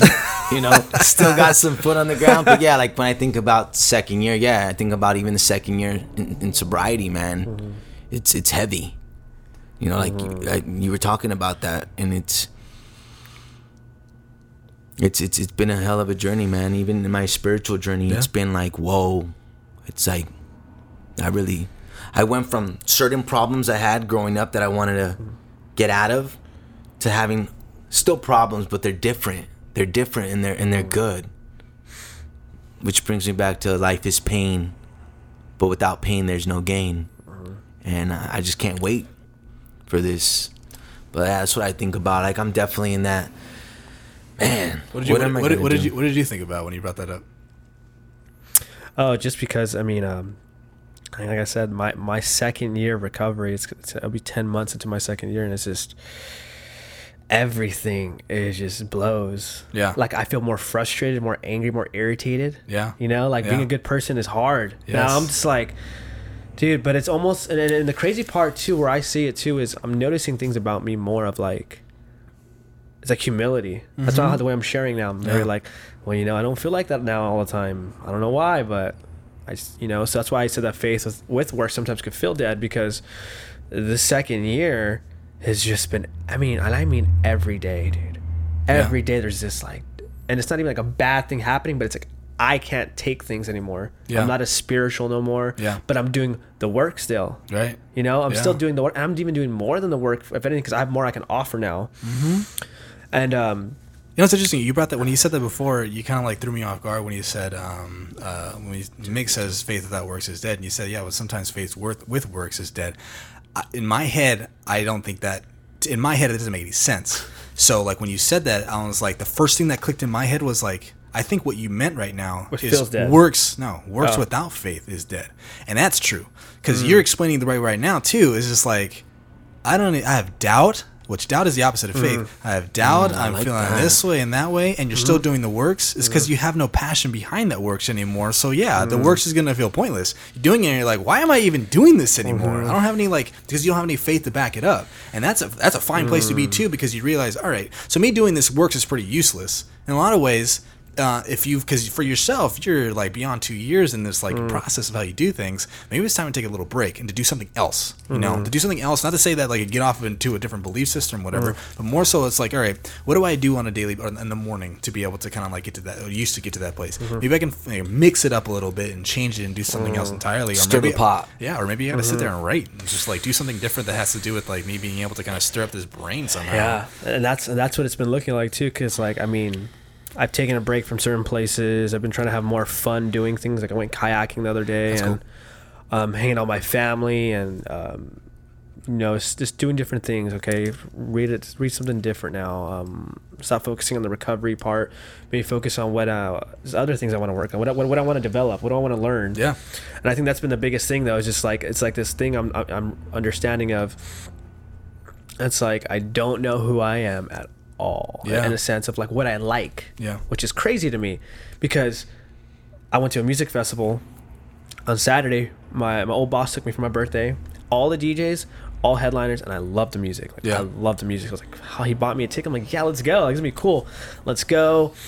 Um, and I go, and when I'm there, I'm just like, dude, it's this this. I don't want to be here. Why? Yeah. And it's just like I just feel like, and it was just like this thing of like, Fausto, like, I'm sorry, but you don't like this. You only liked it because you got into it at a young age from partying. So it's just been like these realizations in my second year of like the things that I, I've liked, I that bring me no pleasure no more, no fun. Yeah. So it's been very hard for me like this year to uh, have fun. Yeah. Like, I don't want to be all program all the time. yeah Yeah. But when I'm trying to look for things that have fun in, and there it's not fun, it's just this thing of loneliness comes in, you know, and it's Mm-hmm. like, man, this is. It's terrible. I went to the gym and I didn't like the gym no more. Like I went, I went for a couple weeks. I still don't like the gym. Like I think it's dumb. Why? I don't really care how I look no more. I Yeah, used right. to. I used to, but I can go for a run outside. I'm healthy. I can eat better today. I'm healthy. I don't have to work out now. So it's just been like this. The terrible two for me is just a very like reality of like you said, yeah. What what who am I? What do I want to do now? What does my belief look like? You know, who should I be around, and why is it hard for me to do certain things? You Yeah. know, like this realizations for terrible twos have been for me like that. And there's a book that says that's why I asked you because I think it's pretty logical too with anything, kids, places, is the second year is going to be hard, but it's going to test you. And if you get past that second year, though, You're committed. you're committed and you're going to feel the a blessing will come with Oh, it, yeah. uh, uh, whatever it is, whatever is mentally un- peace of mind or understanding to or whatever whatever happens. It's like so that's why I was asking you guys because I've been just reading a book on that for a, a long time to keep. Me I heard a I heard a grounded. pastor talk about it, and then like the first year he's dropping fire, and then the second he's like, "Do I still got Do I still got enough Yeah. in me to go throw the second one in there?" And like he's saying it while he's doing like mass, like church. Yeah. And he's like, "Yes, your pastor is a doubter at times. Yeah. We're humans, and I like this. I like this mm. moment. I like th- I like this whole program because everyone knows you as like, dude, you're you're getting it. You're mm-hmm. getting it. And then we're not saying you're not, but like you're you right now you you you expose some real stuff where you're mm-hmm. talking about like, hey, we have our days, man. We have our days, and I feel it, man. I'm I'm mm-hmm. in recovery myself, and like I realized one thing that a lot of the stuff I was into, I'm not into. Like I'm actually the dude that's now sits at Starbucks, grabs a coffee, and reads a book. Yeah. Yeah. And, and if anyone doesn't know me, I'm fully blasted Yeah. from head to toe. Yeah. And to see a dude at Starbucks with a coffee and, and um, You would never think it's, it's Uh, just total like, contradiction. The way you look, yeah. well, you would never. But that's yeah. who I am. now. Yeah. Yeah, and I love, like you said, like I don't like to hit gyms. I like to run. Mm-hmm. Old me didn't like none of that. yeah Yeah, like if you would, I would have seen myself three years ago. I would have been like, dude, who are you? Some kind of pussy? Like, Yeah, right. like what, what's wrong with you? Yeah. like go out there, drink, have a good time. But all that stuff was me just running away. So I could, I could fully relate, bro. And, I, and I think a lot of people are gonna listen to this and relate with that. And you're right. I think after the second year, it shows your commitment. Because the first year, you're grinding because the passion is still there. You still So remember how it feels new, to yeah. Mm-hmm. put a needle in your arm or sniff a, a bump or take a pill or drink a bottle. You still know the effects Mm-hmm. of how much it was. It sucked to walk in Mm-hmm. into the rooms, and the second year that kind of fades out, especially if you did a lot of work. But I think Mm-hmm. about they talk about in, in in the rooms. They talk about clean house, And I feel like when you get clean, you just clean the shitter. You just clean the restroom. Then you maybe go to the room and you clean a little bit and you like it. But you some of us have mansions and we're we're figuring out different rooms and sometimes those rooms are not going to be as clean as we want want them to be in. Yeah, I think that in this stage in people's lives, especially like that after that too, so what you've done is like, say if you imagine like a room and it's, it's at one point when you're born, it's completely white, and your whole entire life, just like you make one little when you're a kid, you make one little like uh, painting or something like that. You make this, and then you get older and you like spray all over the place, and then like you're like, I just feel like doing this, and it's not like cohesive, like nothing about it looks good. you're just like you're just like making all kinds of a, mess if you would, and then by the end of it, you get into this place where you're like, dude, I really kind of just messed up this canvas. Like this doesn't look right at all. Then you get to that place where you finally say, you know what, I need to, I need to kind of restart. I need to get rid of all this. And so this whole entire time, this whole year, maybe two years, you've been using the white paint and going over everything and giving yourself a fresh start. And you finally gave yourself a fresh start, and it was fun. It was exciting because you got rid of all that old stuff, and now you're sitting there with the white room again, and you're looking at everything and like, I don't even know where to start. I don't even know what I like. I don't even know what I'm about, but I'm staring at a blank white canvas with no ideas at all. And so, the, for yourself, you need to get to that place where you're like, all right, I'm gonna have to start adding stuff to it, but I'm not sure what I want to add 1st mm-hmm. And that's where it's like you need inspiration. You need to do things you've never done before. Mm-hmm. And I think we've talked about this before the snake trying to crawl back into its old skin. Yeah. It doesn't do it. Yeah. It's almost like when he's talking about painting the walls, here you are. Now you value things. You value yourself. You value what you put into your body. You value what mm-hmm. you who you are. So you painted this house. Now you're starting to put stuff that symbolizes who you are, right? Your jump rope and all that stuff. And you decide to invite a bunch of friends over to bring the DJ system and start dancing. And then they're dancing all up on your couches, and you're like, oh, this is not what I actually like. Yeah, right. I used to have parties like this at my house all the time because I wanted you guys to be thinking I'm cool. Mm. I don't know if this is your story. This is definitely my story. And now I don't care if you think I'm cool. like, now I don't care if you think you're cool. You're on my couch. You're in the oh, pad. you're annoying me now. Yeah, now you're destroying what I've created, mm-hmm. And I'm allowing it. I'm letting you come into my house. Hmm. I'm not coming into your house. And when I think about that, man, you just had made me have an epiphany hmm. because I've done that many times. Hmm. I try to bring people over and let them like, yo, let's let's do a shindig. But I value this stuff too much now. I value what I put in here. Yeah, and that's why I think that it's important to you invite different people now. You like you invite people that's like, you know what, I need, I want to have a, I want to have a book club. That would be way more interesting now, right? I signed up for one. Yeah, see? That- yeah. and- and- Oh, but, but it's now that, you're- it's that, but it's that kind of stuff where it's just like where an old Migs, right, would be very much like let's have a party. Now a new Migs is like I have a party because that makes me feel good, right? No, it doesn't.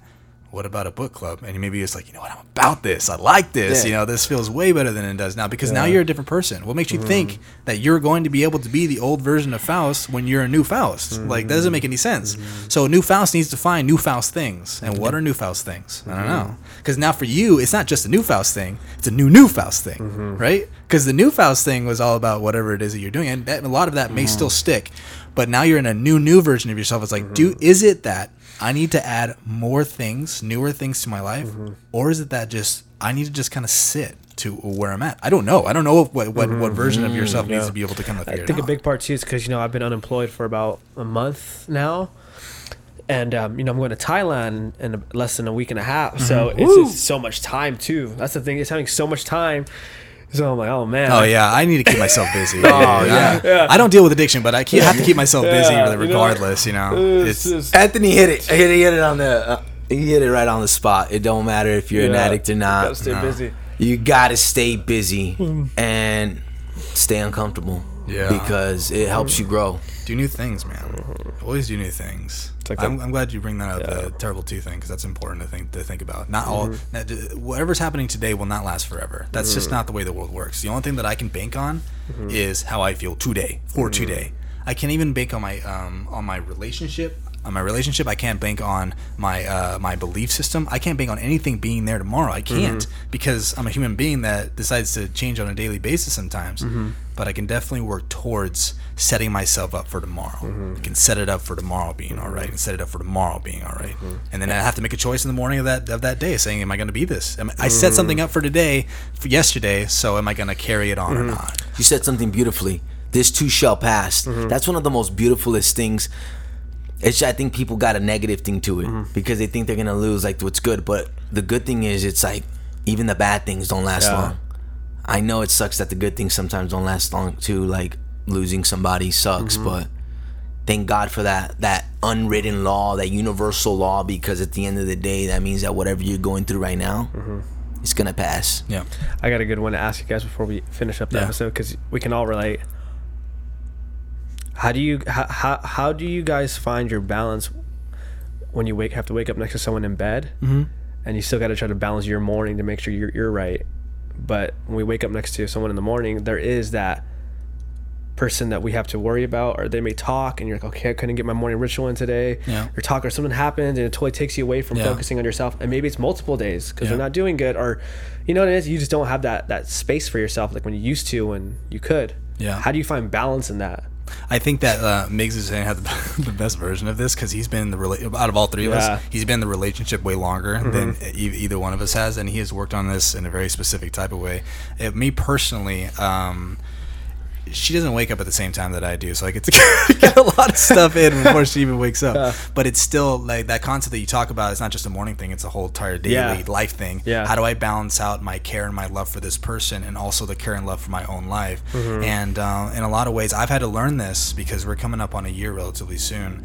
That within a year, I've had to learn for myself that like um, people are attracted to progress. They just are. And in a relationship, if you want to make influence to make sure somebody's all right, you do all right. If you do all right, the other person will follow. Because if you if they don't follow, they'll end up feeling like I'm falling off. And if they truly want to be at the same level as you are, they will follow. You don't even have to ask them to. They just will do it. And I've noticed that about my uh, about myself. That like if I'm not working out, if I'm not doing something for myself, she'll she'll follow suit. In the same way as like um and she has influenced my life. If she's not doing anything, I'll be influenced to do not not do anything either. So what do I do to kind of like uh, take care of her and my, myself at the same time is take care of myself, mm. which sounds ridiculous at a lot of times because it, mm. that won't happen in like the first day. You know, if I take care of myself, she will follow because she wants to be with me where we go and mm-hmm. value our relationship. Mm-hmm. Um, so I got to make sure that I work on myself, but I get so lazy about working on me. I'd much rather just do stuff that has to do with her, and that's where that, that's where like I don't get to work on myself. Therefore, she doesn't get to follow me because I'm not working on me. I'm working on her, and that is that's just a, vicious cycle of um, awkwardness, really.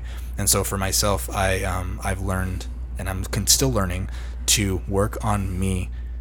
She will play herself out. You know, all that stuff will kind of work. Do you try to out. do you structure like when you work on yourself throughout the week, or Yeah, the time the times that I get into that place, I either make a list or I'll um or I'll just say like, all right, today's today's the day. I'm, I'm not the kind of guy who can gradually go into things Mm-hmm. like all right today I'm gonna work on this and then tomorrow we'll do this I'm, not, I'm just like all right today everything has to change like everything gotcha. has to change and um and so when that happens I see I see her be motivated to kind of like be on that same page Mm-hmm. to see that and say like all right I gotta do it too because she feels she wants to be there with me. Mm-hmm. and so when you have that kind of relationship where they want to be with you where you're going Mm-hmm. then you, it's not a problem. It's just like oh okay you're just gonna go where i'm going right? All right cool. Then i'm just gonna go.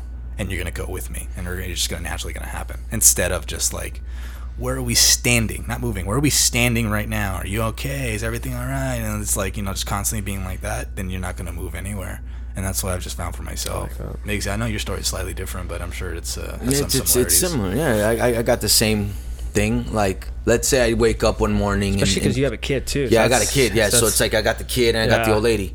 So if they're having a day, I think about I go biblical. You know, I think about there's a story where Jesus needed to go somewhere, and then someone grabs his um tunic or something, and then he stays there and he helps that person. The person that he was gonna go help dies, but he's like, "This is where I needed to be." Yeah. I have that mentality.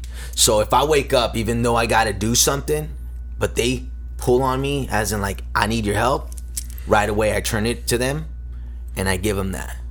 But then I realize one thing, too. I'm not gonna be the change. They're gonna have to go dig down and get the change. In most situations, that's how it goes down. Mm. After that, build it and they will come. Yeah. I go on this mentality of lead by example.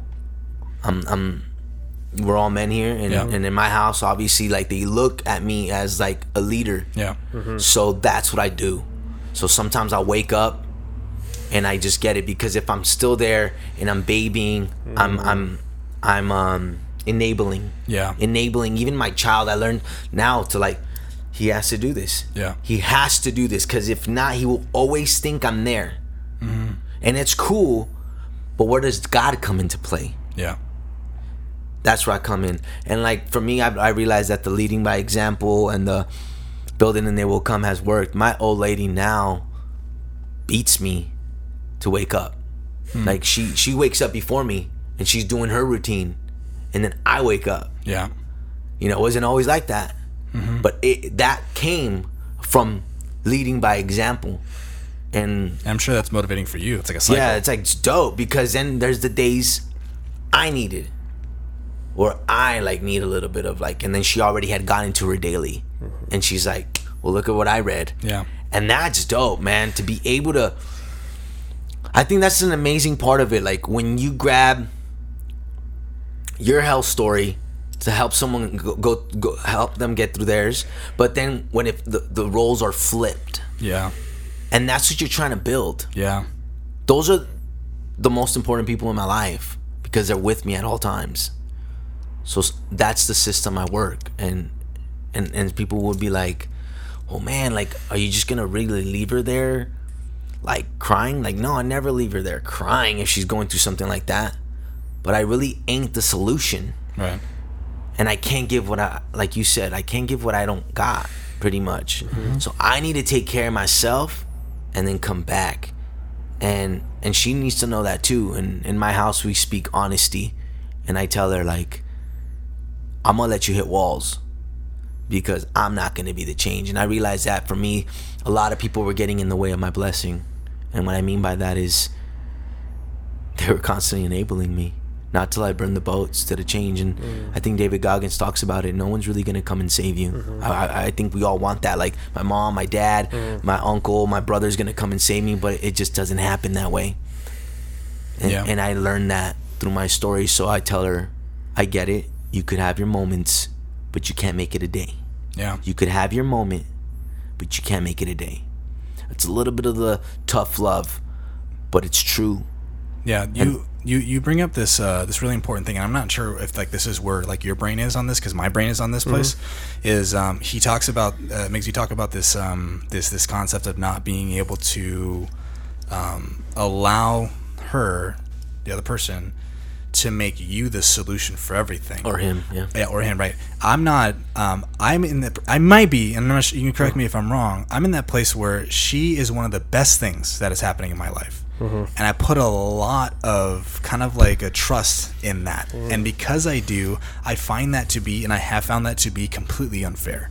That she is the one that's going to constitute how I'm going to feel throughout the day because I put so much effort and so much like love into the fact that she is like the one of the best things happening in my life, and I get scared about that either falling apart or, or, or anything like that. That I feel like I, all my attention has to be put mm-hmm. towards that. Mm-hmm. Therefore, what I'm doing technically by that point is saying that you are the author of my happiness and my well-being. Therefore, I must put all of my attention towards you all the time. I've learned that that's not fair. That's not fair to mm. put that on any person that is mm. will guaranteed will fail you. Because mm-hmm. people will fail us. Mm-hmm. Even the people that are closest to us will fail us somehow. So for me to go out of my way and say like you were the one that's in charge of like my happiness and stuff, for me to go out of my way and make sure that you're all right and taking care of you without like taking care of me is basically saying that my my my, power. my glass heart is in your hands and that's completely irresponsible to do something like that. You're my higher power exactly. Mm. And so for me to kind of like learn to kind of like take that back a little bit and say like you can't be the only person that's in charge of my happiness. I should be in charge of my happiness and i give that to god. Mm. I should be in that place to be able to do something of the sort rather than saying like on a daily basis how's your routine? How's your life? How's your thing because i know that if you're taken care of then i'm taken care of when in all reality if I'm taken care of, you're taken care of in my mind. If I take care of mm-hmm. me, then you're taken care of too. And if you mm. think that the opposite way around, we're going to be good, all good. But that's what I feel sometimes about um, the whole idea of how do I take care of myself. That's mm-hmm. biblical. Mm-hmm. Love me like you love your neighbor. But do you love him first? It's like loving him and then your neighbor. Yeah, That's that's it. Like you can't give what you don't got, and I re- I'm a firm believer in that. And like a lot of people might think that's tough, but it's like I feel mm-hmm. like happiness got everything to do with me. Mm-hmm. It's inside of me, and in a relationship with God. Mm-hmm. Purpose comes with the people. My family is my purpose. That's how I give. That's how I'm of service. But first, I can't be of service Mm. if I'm not fully energized to be of service. Mm-hmm. I got to be grateful and, and ready. And I think that's a. I like how you how you both shared that because what you shared, I relate to, and I also battle with both sides of that. So I battle with. I understand that you can't make, like you said, your girl your higher power. You can't rely on that because that's that codependency. good. It can That happen. You, you catch yourself sometimes. So since I've struggled with codependency, Yeah. and I've worked on that for almost two years, and I and I, I'm doing really well with that. It's almost that battle when I, I sometimes I almost avoid hanging out too much. Yeah. But then I'm like, it's a whole battle. game. Okay, now hold on. I don't want to get attached to you and hang out with you again. I need I need- I need to go do something for myself. But then see, I get in my head about that because then I'm like, wait a minute. Maybe I'm causing all my own problems. Just go hang out. You know, Fausto, that you're good. You're not relying on it. Just go hang out. Yeah, so it's a whole double battle of avoid. Not not codependent, but then also am I over avoiding too much sometimes, especially when you have t- a lot of time, like not working right now Yeah. in my head, I go, okay, cool. I got two weeks left before Thailand. Realistically, I'm not gonna get a job in two weeks because Yeah. I've applied, so it's not like I'm not doing nothing. Yeah. But I'm leaving for 15, almost 20 days because of jet lag. It's kind of tough. Yeah, it's kind of tough. So, okay, for these two weeks, go for a run, eat right, you pray, you go to two meetings a week. You got that set in, cool. I'll have so much time. What do I do? Yeah. Hang out with your, why not? Hang out with my mom, hang out with my son. Why not? They're there, they're awesome. Hang out with my girlfriend. But my head goes, oh no, why was I over hang out with them? You know what I mean? It's, and it's, it's so stupid thinking like, oh, is codependency going to develop in two weeks and I'm Yeah. fucking, and it's such a battle in my head, which is so funny. That's why I like how you shared that too. Cause I'm like, I, that battle with the both thing and that. Um, so yeah, that's, No, it's good. I like that question because uh, that that's very applicable. Yeah. I think to a lot of people, definitely for myself, and I think Migs Yeah. it dealt with this in his own life. And do you guys find that happen with you in general with this chasing the, the, the trying to be a good person life? When you're new to anything that you're trying to try to find balance in it, especially within two years of trying something to, to know what's how much is too much, how much is not enough, when you can trust yourself, what is right, what is wrong, Right. who to, who actually is of service to you that can help, or better yet, when do you know to be of service, and when's being over service? Right. Like so much. I think that you're like you're in a very specific place, and everybody has to Yeah. go through this at least once, where it's um, uh, many times actually, where you have to kind of like you look at yourself and you say, "Am I doing enough? My standard, their standard, God's standard, everybody's standard. Am I doing enough? Like, is this Mm-hmm. is this good enough?" I think that like on a on, on a on a, kind of like a standard basis, when people talk about you, Fausto, Mm-hmm. they always say Fausto's a really great guy. So it's like a, it's it's pretty un- understood, like generally, Mm-hmm. that you're doing good. So the only person may not think that you're doing as good as you. Mm-hmm. So when we talk about like how are you doing, if I ask people f- five years ago, ten years ago, what do you think of Fausto? Uh, what do you think they would say? I don't know because I don't know you then. Uh, they would say I'm a funny, nice person. A lot of people would still say that. Will they They've say you're always been- dependable? They say that you're Probably not dependable though. Because Back then, back then? Yeah, back then. Because Yeah. I've always Yeah. been a nice person, Yeah, a yeah, nice and yeah, loving person. yeah. But the dependable part probably would fall off because I'm always fucked up. Yeah, right. Gone, disappearing. You know, didn't Right. show up. There's some qualities about you. Yeah. I Mm-hmm. don't think that are, that are completely different from where you are today. And so for the world to be able to look at you and the standard of being saying like you're doing good, you've gotten used to that. You've gotten used to your good. Mm-hmm. That now it's not good enough. Mm. And so where you're at right now in your life, to be able to realize that it's like you're climbing a mountain and then you stop at a moment. You stop at a place at the mountain. You're not sliding back. You're not going backwards on the mountain. Not Mm. going back to the base. You just stopped. And sometimes we feel we're not making that progress that for some reason it feels like we're not uh, that we're going backwards. When that's not mm-hmm. true. You're actually good. You're doing really great. But you're so obsessed with doing so much better all the time that mm-hmm. you're gonna keep going, which is a great thing to have. Mm-hmm. But you can't shoot yourself down for that. You can't say that no, where I'm at right now is not good enough. Because if you do that enough, then you're gonna drive yourself nuts. Yes. And I'm sure that you've Been driving feeling myself that. nuts every day. every day. Yeah, it's because so it is this balance of being Yeah. able to say like um, I'm, I'm not done growing, but it doesn't mean that I haven't grown at all. To get in that balance of saying like uh, I'm gonna keep growing, Mm-hmm. but I'm not gonna like freaking kill myself over it because I'm actually doing okay. I'm not hurting people Mm-hmm. anymore. So you're not hurting people anymore. Let's get out of that because that's a scary place to be. If you're hurting somebody, Mm-hmm. including yourself, get out of that. Now that you're out of that, cool, peace. Make progress, but don't don't feel like you're not you're not doing anything that you need to go as fast as possible. I think yeah, I think it's a balance of self love and then loving others. Mm-hmm. So like for me it's like God, read, exercise, meeting, music. That might sound like a lot for people, but I could get that done in four hours, mm-hmm. Mm-hmm. right? Then that gives me another twenty. I sleep, let's say six to eight, uh, and then the rest of that technically is now like, I wouldn't call it free time. I call it living in the moment. so uh, that mo uh, in in that time, if like like right here, I'm here. I don't care what is going on outside of this room right, Right. now. I am here 100%. percent And that's because I did my routine and this is a part of it. And this is a part of service too. Yeah. I throw service in there. So as long as I get those things down, the God, the reading, the exercise, the meeting, and doing something with my music, real simple. A lot of people would say that's a lot. It's simple. Mm-hmm. At one point, I was the dude that said that's a lot. Yeah. But now I say it's simple. Mm. Get that done. If I could get it done, whatever time it is, after that, anything, I will give you all the time you want. Right. After that, I'm sitting with my son and I'm like, what do you need? I'm sitting with Anthony. What's going on? Whatever it is. And then I just feel like, and people might say, like, dude, why weren't you over there? You missed an opportunity. Then that opportunity wasn't mine because I was here.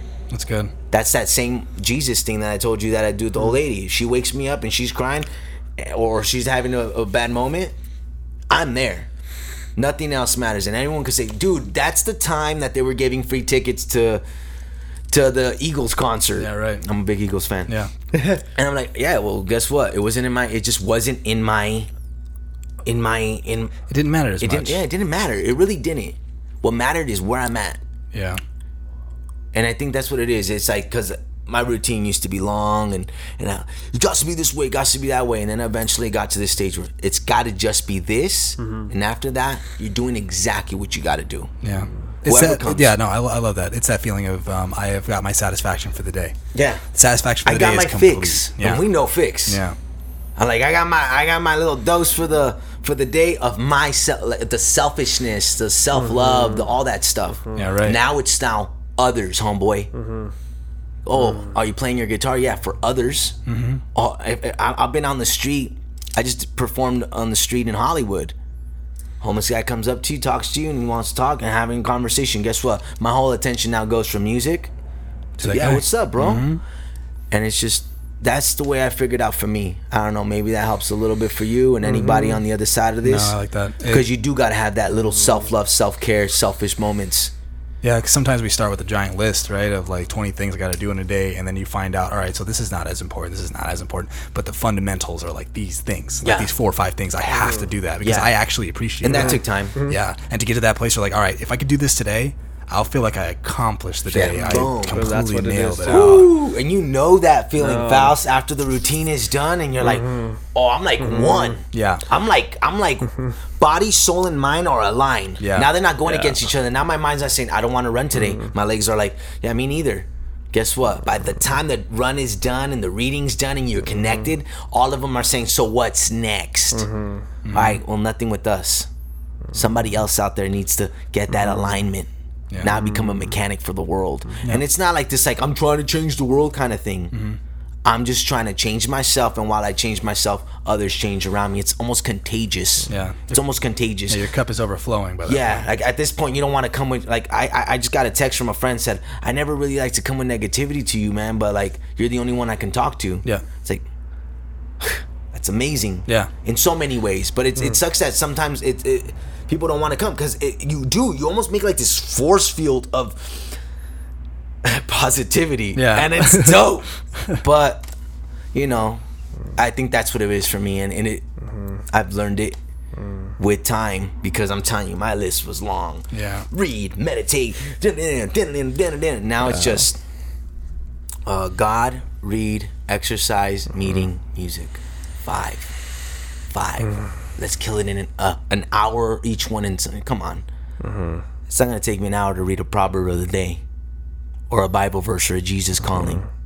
It's not gonna take me uh, yeah, an hour maybe for an, a workout. Yeah, like 45 minutes a run, 45 minutes uh weights, you know, an hour. Meetings an hour. What else did I say on there? Music. Music. Yeah, why not? Post something up on the social media, go play a little bit on the streets, and by the time I'm on the streets, I'm already around people. let's make this run. And then I'm not only about music. I'm I'm I'm, I'm different. I'm like I'm about God, about sobriety. There's so much things we could talk about. Yeah. So Yeah, it's truth. Well, in the attempt to uh, get a little uh, lighter, we kind of just went straight back into What was it, like a 20 minute episode, right? About 20 minutes? no, for sure. This is only like 15 minutes. Um, welcome to Exposed Network. Welcome Should back- welcome should- back. I think you need to add little voiceovers of like, don't worry, guys, we're almost done. yeah, right. I have to do that throughout like an hour and a half of an episode. We should have like a little voice that says, "If you've survived this long, Yeah, you're a real, you're a real member of the Exposed Network. We're gonna be throwing hidden messages throughout this thing to get a blah blah blah. Yeah, right. We should probably yeah, we should probably do like some sort of sweepstakes or like a, competi- a contest or something like that. That's funny. All right, well, I guess we should uh, land this. We should probably probably just have you on again because to be honest, like this is like I said Yeah. before, this is the trio of talking forever. Yeah. We've had a long history of this, and we haven't talked together like this in a while. Yeah, we so some makes good sense to me. stuff. This is taking forever, but um, uh, we should definitely have you on again because you have a, Mm-hmm. a wealth of knowledge of the things that we talk about. Especially like I want to talk to you about your podcast eventually and Mm-hmm. stuff like that, and talk about what's going on. What is your podcast so other people would know about it? Uh, it's Sober Weekly, and it's uh, it's on YouTube, and it's a it's a podcast where I bring people that are battling with um, obstacles of life in their recovery Nice. in any shape or form, how that looks. So not on the war story, but more of like how are you dealing with life now? Yeah. you know, and and so people can find some, you know, some hope into working on themselves through those right. process. And I've heard it before. It's Yeah. Mm-hmm. like it's some heavy hitting people. Like there's some like heavy people on there that are actually giving some like solid advice with some solid Mm-hmm. time behind them and everything. And Instagram. Give them your Instagram. sober underscore Faust. How you spell Faust? F A U S T. All right, cool. I'm gonna go follow you right now. Yeah, I got a website www. Wait, you're not following me. www.soberfaust.com. You can go on there. You can check me out on there. Um, Anything new? Anything coming up soon? um, I mean, I'm gonna be in Thailand for two weeks and about a week and a half to, you know, enjoy my significant other out there and connect. And uh, I guess my sponsor told me to really find God in that trip. Nice. To pay attention. So, just that, and then after that, I mean, that's when the planning will start. You know, I'm trying to like not think too much right now in these next cou- couple weeks, but hopefully get um start working in something different job wise. I'm not too sure yet, but we'll see from there. You know, just see from there. Sounds good. Uh, Migs, you got any shows or anything coming up? I, I do, I do. Check me out on MIGS333. I post up all the shows there on, on Facebook, Migs Whiskey, YouTube, Migs Whiskey, and if you can't find none of that, Google the name. Yeah, you are Googleable, which is uh, very interesting. Um, I'm not doing anything, so don't follow me. Don't bother me. this is this is the only thing you can find me on. And another thing, uh, follow Exposed Network, Yes. X P O S E underscore network. I, I'm pretty sure. Yeah, that's going to be um, uh, where we post information about this podcast Yeah. as well too. We'll put some stuff up there, but be a part of the network. We're uh, makes what, yeah. what is what is if, if, if you're a business owner, it's pretty much helps. uh, You just hit up the DMs, be a part of it. Every Monday on your story, you post up, go follow the page, and then you're supporting everyone on that page, every business on there. So it's support those who support you. It's being of service to the ones that are of service. And trust me, we do not. Uh, there is no catch. We're not charging you anything. It's just a community of people wanting to help each other get exposure. Fausto's stuff will be up on there. My stuff eventually. I want to put everyone out there first before I put myself, so everyone knows that this isn't some kind of like, oh, I'm trying to like get something from this. I'm not. I always get the question, what's the catch? There's no catch. I just want to help you. yeah, right. And um, Expose Network is just about that. We're just a bunch of people trying to help expose each other, expose truth, talk mm-hmm. about every topic. And now it's the podcast, it's the Instagram. We'll be having a YouTube page and everything. So get ready, man. It's coming. Yeah. All right. Well, let's uh, put this away. Fausto, thank you so much for uh, joining us on our first you. episode back of our uh, big comeback of our second season or whatever you want to call it, I guess. But Fausto, it is an honor to have you on our first episode coming back. Thank you, brother. and you. Uh, we will be back. Uh, probably make this a weekly thing. We'll be Yeah, back. why not? We'll make it a weekly We'll be thing. back next week. Yeah, we'll be back next week, and then you'll catch our new episode with whoever it is that we're with. Probably be me. Probably Fausto again, right? Tenth But, um, episode. Um, Thanks a lot, and uh, we will. You will hear us soon. Sweet man, thank you.